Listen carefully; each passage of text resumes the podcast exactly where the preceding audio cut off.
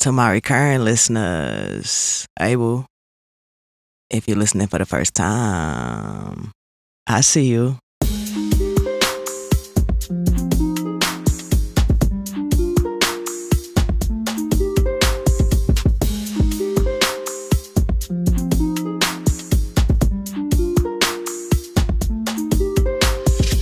My greatest challenge in gratitude is remaining grateful while struggling, while anger and frustrations erupt within, placing me outside of gratitude and into isolation.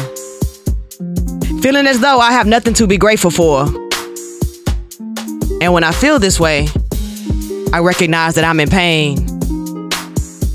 My defenses are up and my mind starts to complain, creating crab holes to live in, in search of safety and security. And suddenly, my consciousness kicks in. Hey, where you been?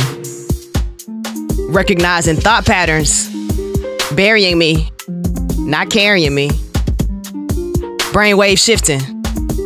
I don't desire this to be. And so I reach and reach and reach for tools that enable me to pull myself out of misery. As I open my mind, my senses open up too, offering greater clarity and a broader outlook. As tunnel vision can be limiting, I'm trying to see all I can see. May I continue to be a better me. Gratitude galore for this moment of clarity. May I have the patience to bear with me. May I bear with me as I navigate capitalistically in uncertainty. I'm grateful for the courage to be vulnerable as life's experiences are humbling ones. If you're struggling, this one's for you. Know that you are not alone. I'm struggling too. Gratitude galore that I get to connect with you. May these seeds of understanding enhance your human experience in some way. May your today be greater than yesterday. I love you. Peace to you. I'm rooting for you.